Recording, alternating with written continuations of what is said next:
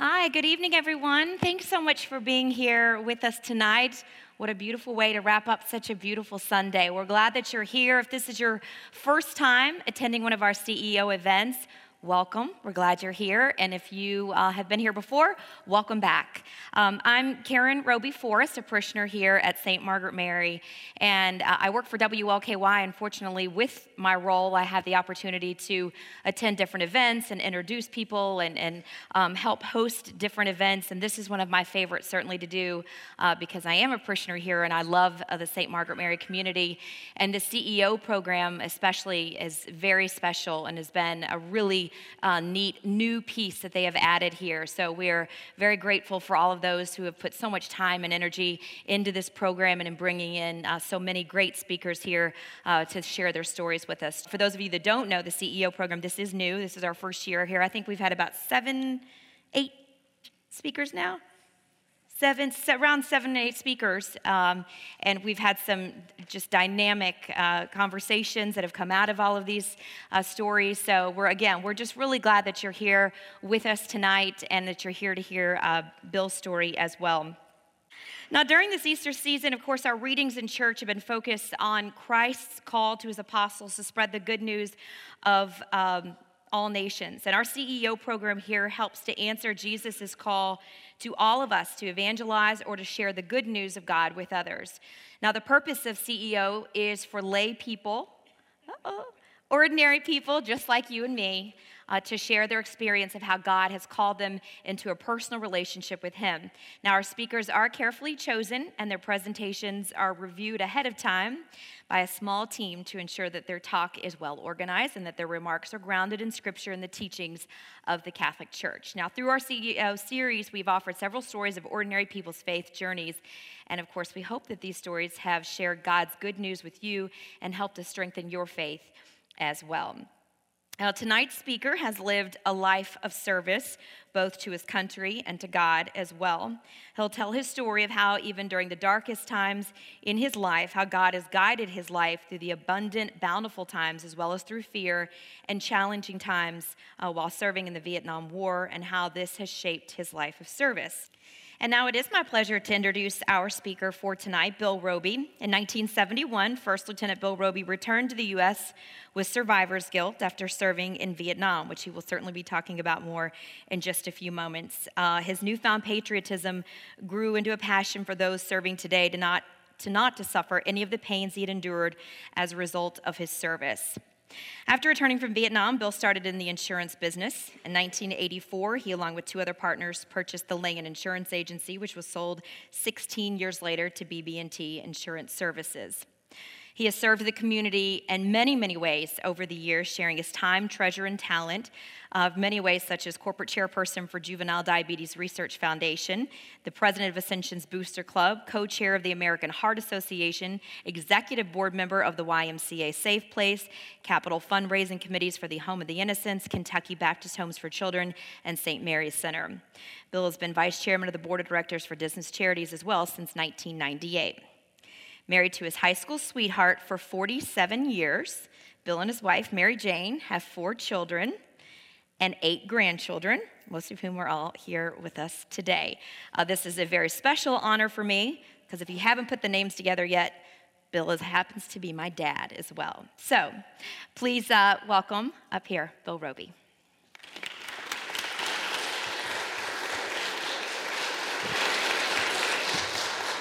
Thank you, Karen.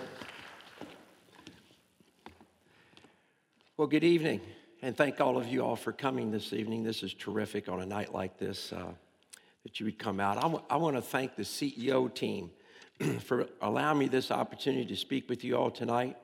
And I'm truly honored to share with you my story of how God has walked with me in my journey to find His plan for my life.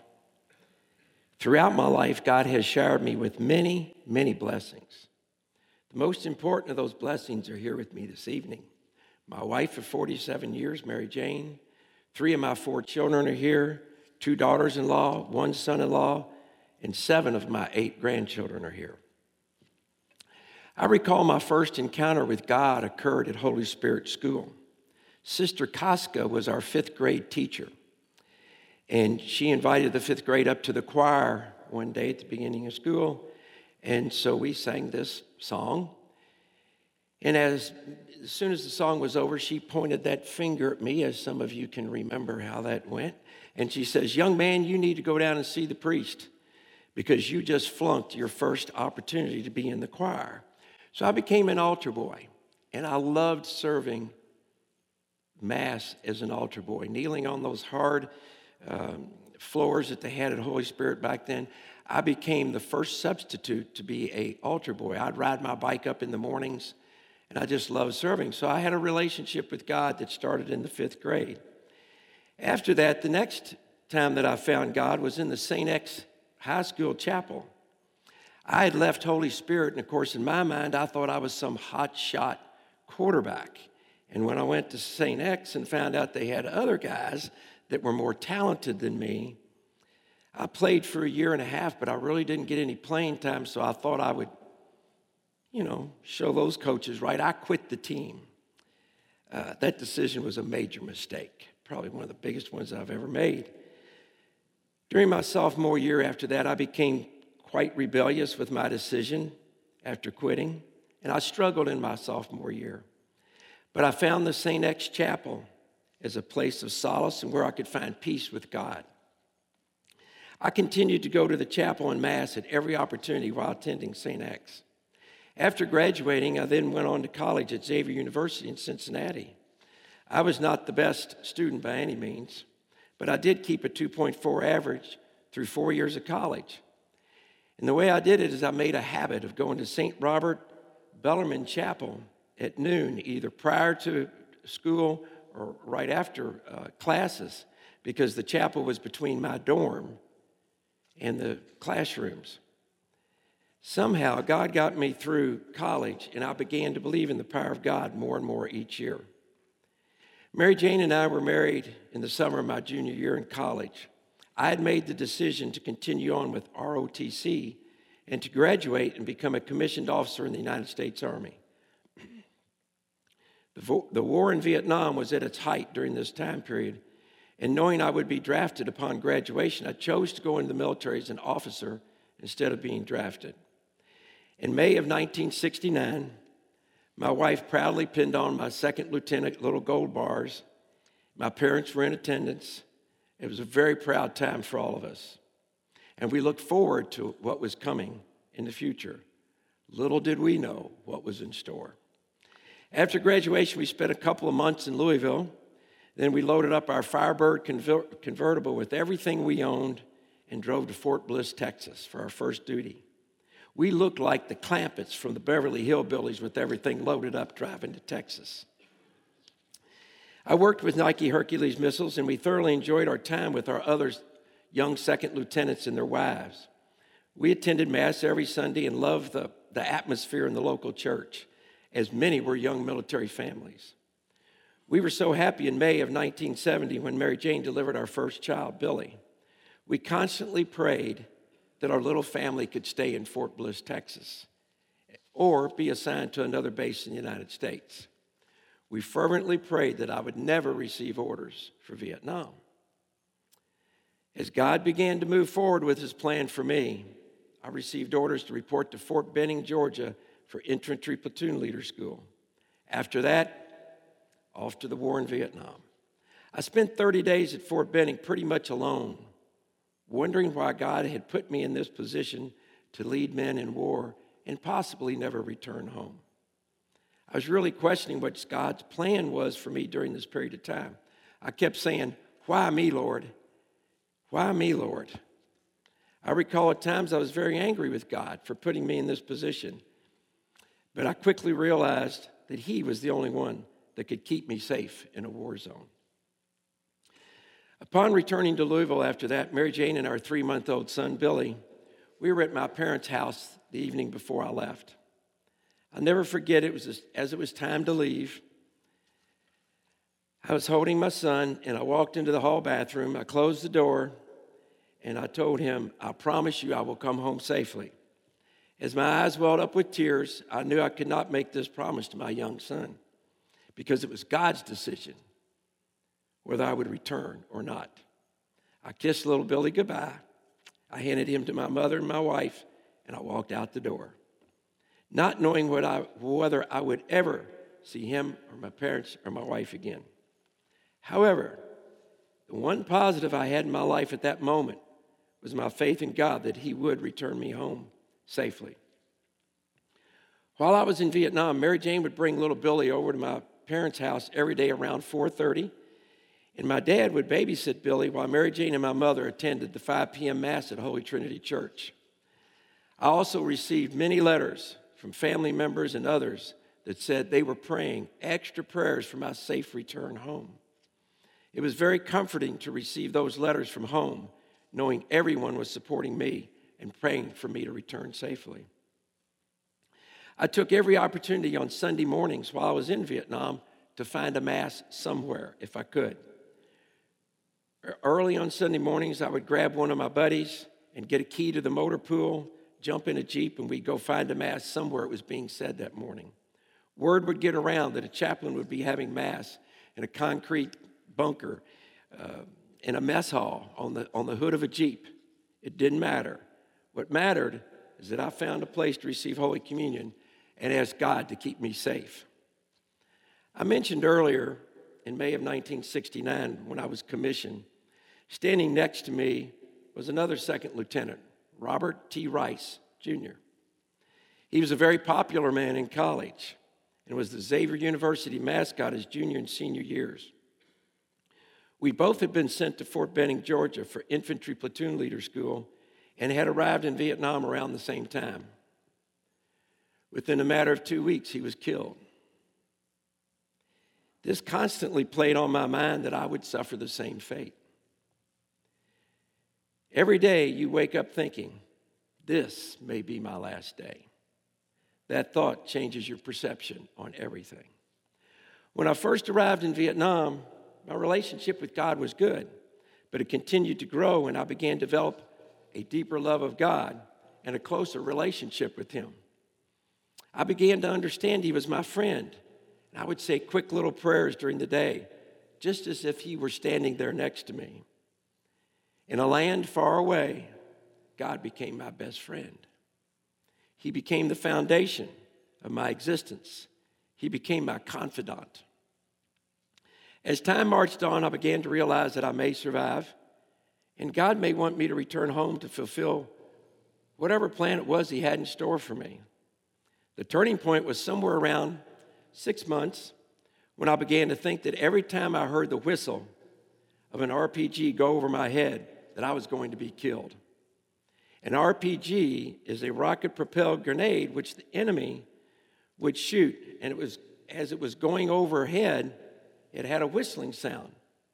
The good news was that you would hear the whistling sound for a few seconds, and as it went over your head, then it would explode somewhere else and not where you were. The bad news was if you heard the whistle stop immediately, that meant it would be exploding where you were. After hearing many of the whistles from the rockets going overhead and ducking and crouching, I believed I would be saved. Now, what do you think every time I heard a whistle go over my head, knowing what that was, that if it hit, I could die? What do you think I was saying to myself? What do you think I did? I put my hands over my head and I crouched and I said, Please, God, don't let this kill me now. And it was over my head. And it happened over and over and over again. Thank God. Just as my relationship with God strengthened during this time, I grew in confidence that I would return safely to fulfill his plan. I returned home on July 4th, 1971. After landing in Oakland, California, I began the outprocessing, outprocessing procedure to leave the Army and return home. We were treated very poorly. We were told to immediately take off your military clothes and put on the civilian clothes that you had had before. You see, at that time, our country did not support the Vietnam veterans at all. Some of my buddies and I went out that first night in Oakland and we were refused a beer at a local beer joint. They knew we were military from our haircuts. Once I came back to Louisville, it was very apparent to me that the employers in this town were not anxious to hire Vietnam veterans. we were very much looked down on. Upon returning home, many of my fellow veterans were spit on by the American public.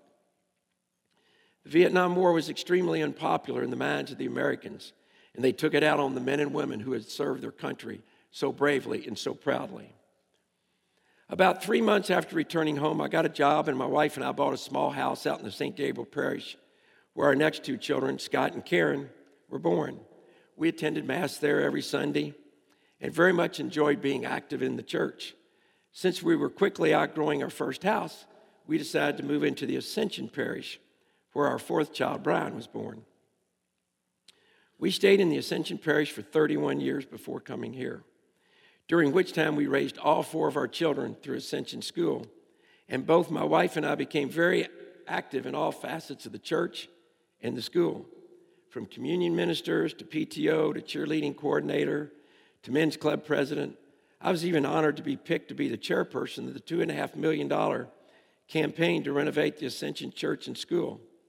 It was during this time that I, don't, that I donned a Santa Claus suit to become a Santa's helper. Mary Jane would drive me dressed as Santa to private parties, and in particular, Kosair Children's Hospital, where we'd be part of the Christmas program for the kidney transplant and diabetes units there. For many of those years, I would bring my children to the hospital so they could witness the interaction between the children and Santa Claus. It was an emotional time for everyone in attendance. It was at this time that I thought being a Santa's helper and serving the young children in the community was part of God's plan for me. I continued on with this tradition for approximately 23 years. What I didn't know for the first 20 years after leaving the military is that I had returned home with survivor guilt. If you think you know what survivor guilt is, raise your hand. Anybody know what survivor guilt is? Larry knows. Well, I'll tell you what the definition is feelings of guilt for having survived a catastrophe in which others died. This term was first coined after the Holocaust many years ago, and once again was prevalent after the Twin Towers tragedy on 9 11. I didn't understand what was happening to me. I never received any treatment. But I had this guilt as to why Robert T. Rice Jr. had died and I had survived. I felt ashamed I had come home. I felt I'd not done my job in serving my country. I felt I'd let my best friend God down because I'd not been killed. I was very ashamed of myself. I never shared those thoughts with anybody, including my wife. You may sit there and you say, well, that's odd or kind of weird thinking. Well, just ask the survivors of 9 11 attack about survivor guilt. I thought about my survivor guilt constantly. And on Memorial Day of 1991, I hosted a Vietnam memorial service in my backyard. That year, we had just moved to a home in Regency Woods that backed up to the Oxmoor golf course. I had erected a 28 foot flagpole with a granite monument about that big and a bronze plaque which read, for those who defended it in Vietnam, this flag proudly flies. I invited about 10 Vietnam veterans standing behind me, men and women, during a presentation that we had. And as well as there's probably about 150 friends, neighbors, relatives who came to witness this event. After the service was over, we sang God Bless America as the sun was going down. The crowd came forward and hugged those 10 Vietnam veterans and me. This was the first time in 20 years any of those 10 veterans had ever been thanked for their service, and many broke down into tears.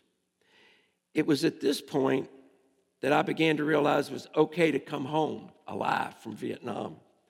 And my survivor guilt seemed to just melt away within about 24 hours. I also realized that God had another plan for me and that I had returned home safely to fulfill his plan. Even though it took 20 years, God once again answered my prayers to free me from my survivor guilt. Looking back, I realized the survivor guilt was part of God's plan all along. I spent my entire career working in the insurance industry. I worked for a couple of insurance agencies in the 19 88, purchased along with two other partners the Langen Insurance Agency.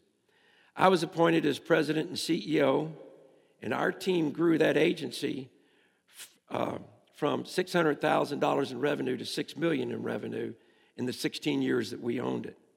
We had developed a family friendly culture at Langen Insurance, all the while growing profits every year, which ultimately made us a target to be purchased.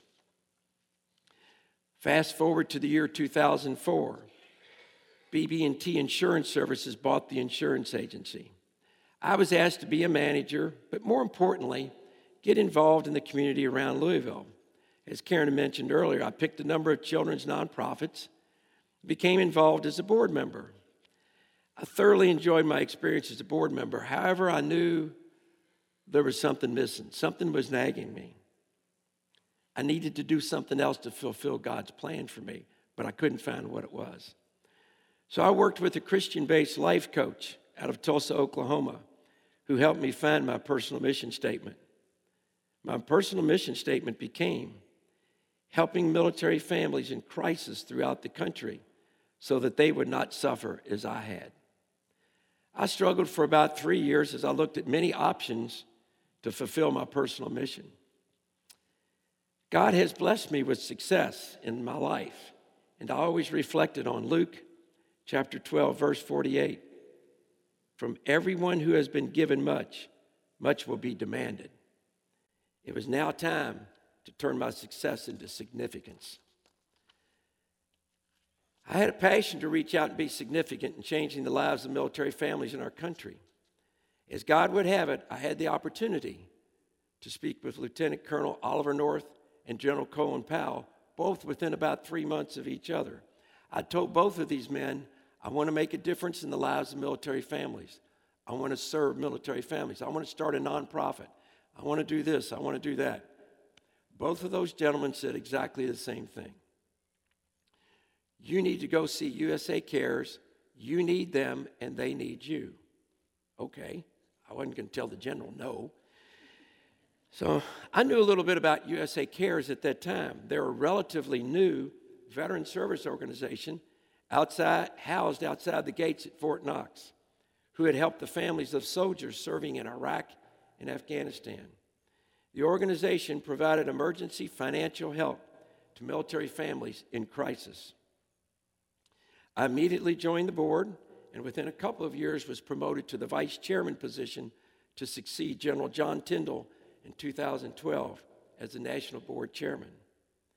I have held that position since and have been blessed to be asked to serve another three year term.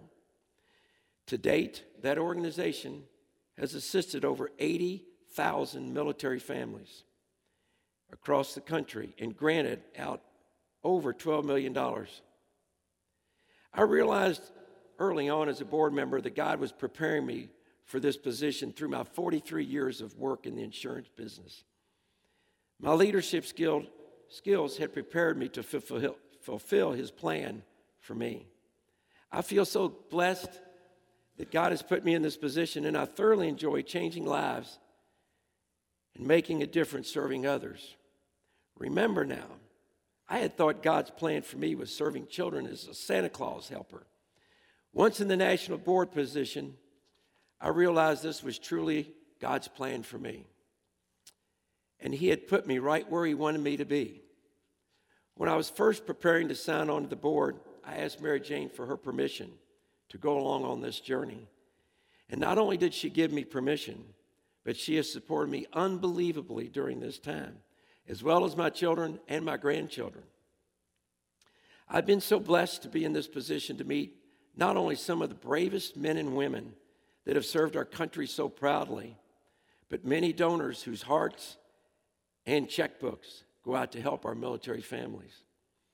We are continually amazed when we are surprised with large checks that come in that we didn't expect at all. Many times we have things happen in this organization that we cannot explain.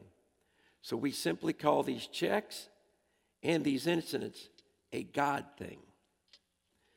The majority of our board and staff are very faithful Christians and believe that God has his hand in making this charity a success.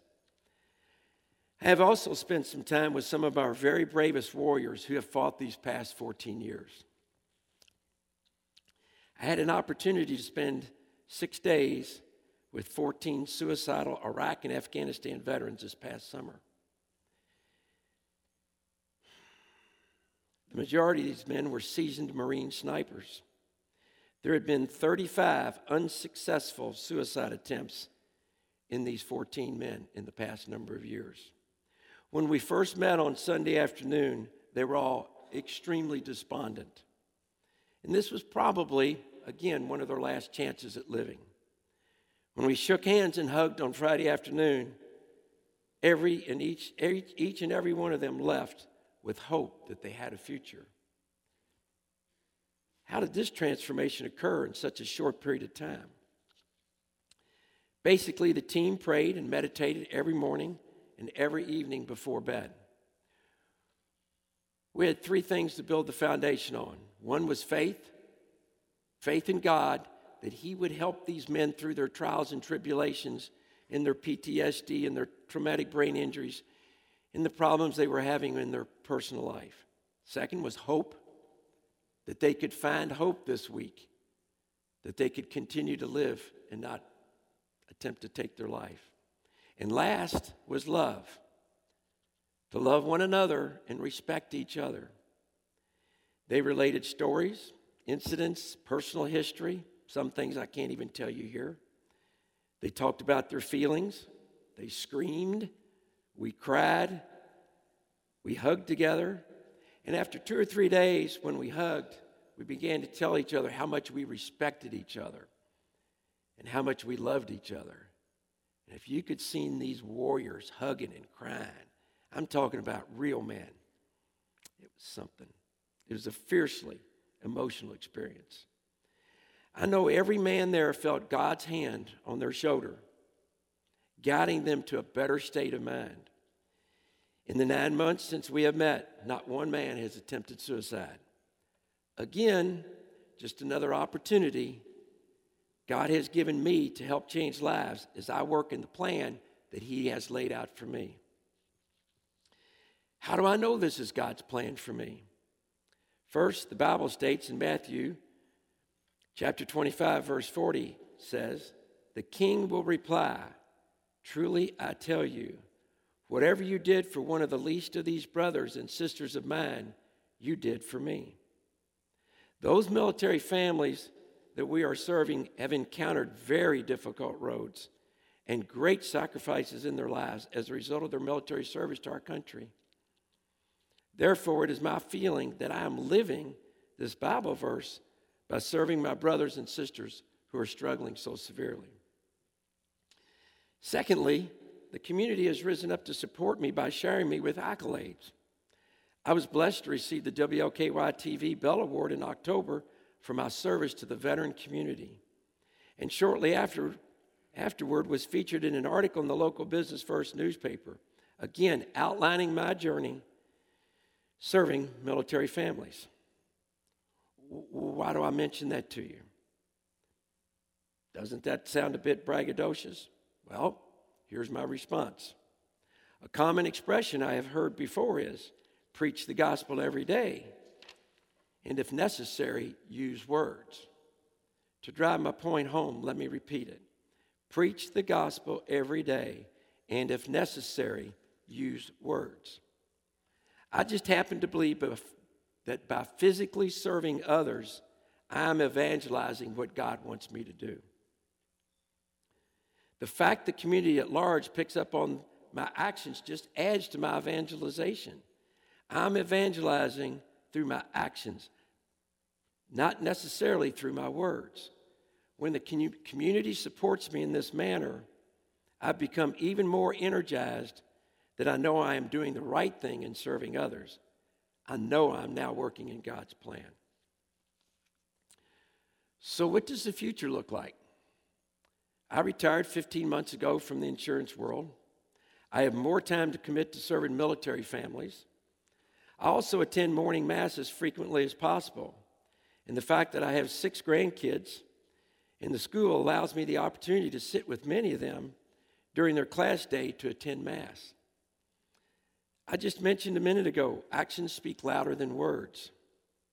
On average, I'm with a grandchild three or four days a week, and then my wife and I sit with all six grandchildren back here on Thursdays for the all class Mass. Again, generally speaking, there may be another grandparent or two with a grandchild attend Mass, but most days, other than the all class Mass, it's just me and a grandchild. So I ask you, what example is that setting in front of all the other grandparents at Mass and to the children in the class that morning? Best of all, my grandkids love sitting next to their grandfather in church. I will continue to ask God to improve my performance as a board chairman, become more effective and efficient, thereby raising many more dollars to be granted to military families in crisis. I will also ask God to help me improve as a husband, a father, and a grandfather. I also believe God wants me to continue to move forward to set an example of service to others. And it's not only my children and grandchildren who are witnessing my efforts, the community is now watching what I'm doing. I believe this is my way of spreading the word, evangelizing through actions. In closing, I reflect upon our wedding day in 1968. Yes, Karen, 47 long years ago. We repeated the vows for better or worse, for richer or poorer, in sickness and in health. Mary Jane and I have experienced all of those. And she has always been there supporting me. And without that support, I would not have found God's plan for me. So I will leave you with this question What are you doing to find God's plan for you? Thanks for your time and attention. God bless you.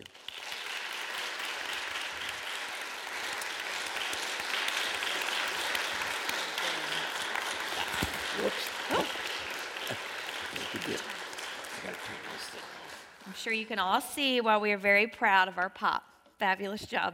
Thank you. Um, we ask for your prayers to, uh, so that the good news in the CEO program can continue here at St. Margaret Mary. And we'd like for you to invite a friend uh, to attend our next session so that we can continue to grow the program and share the wonderful stories like the one that uh, Bill shared with us here just a minute ago. Our next event is set for May 15th at 6:30 again when Debbie Gonsoski shares her story called Coincidence or God moments. Through divorce, annulment, and remarriage, Debbie learned that God was always with her, beckoning her to come closer through the many God moments that she experienced. So please uh, join us for that. Uh, so, once again, uh, we are very appreciative Bill, for sharing our, your story with us. And again, for all of you for coming out here tonight to hear his story and to continue to build our CEO program. So uh, we'd love for you to join us in the hospitality room. We have some cookies and coffee and some great fellowship. So thanks again and enjoy the rest of your Sunday night.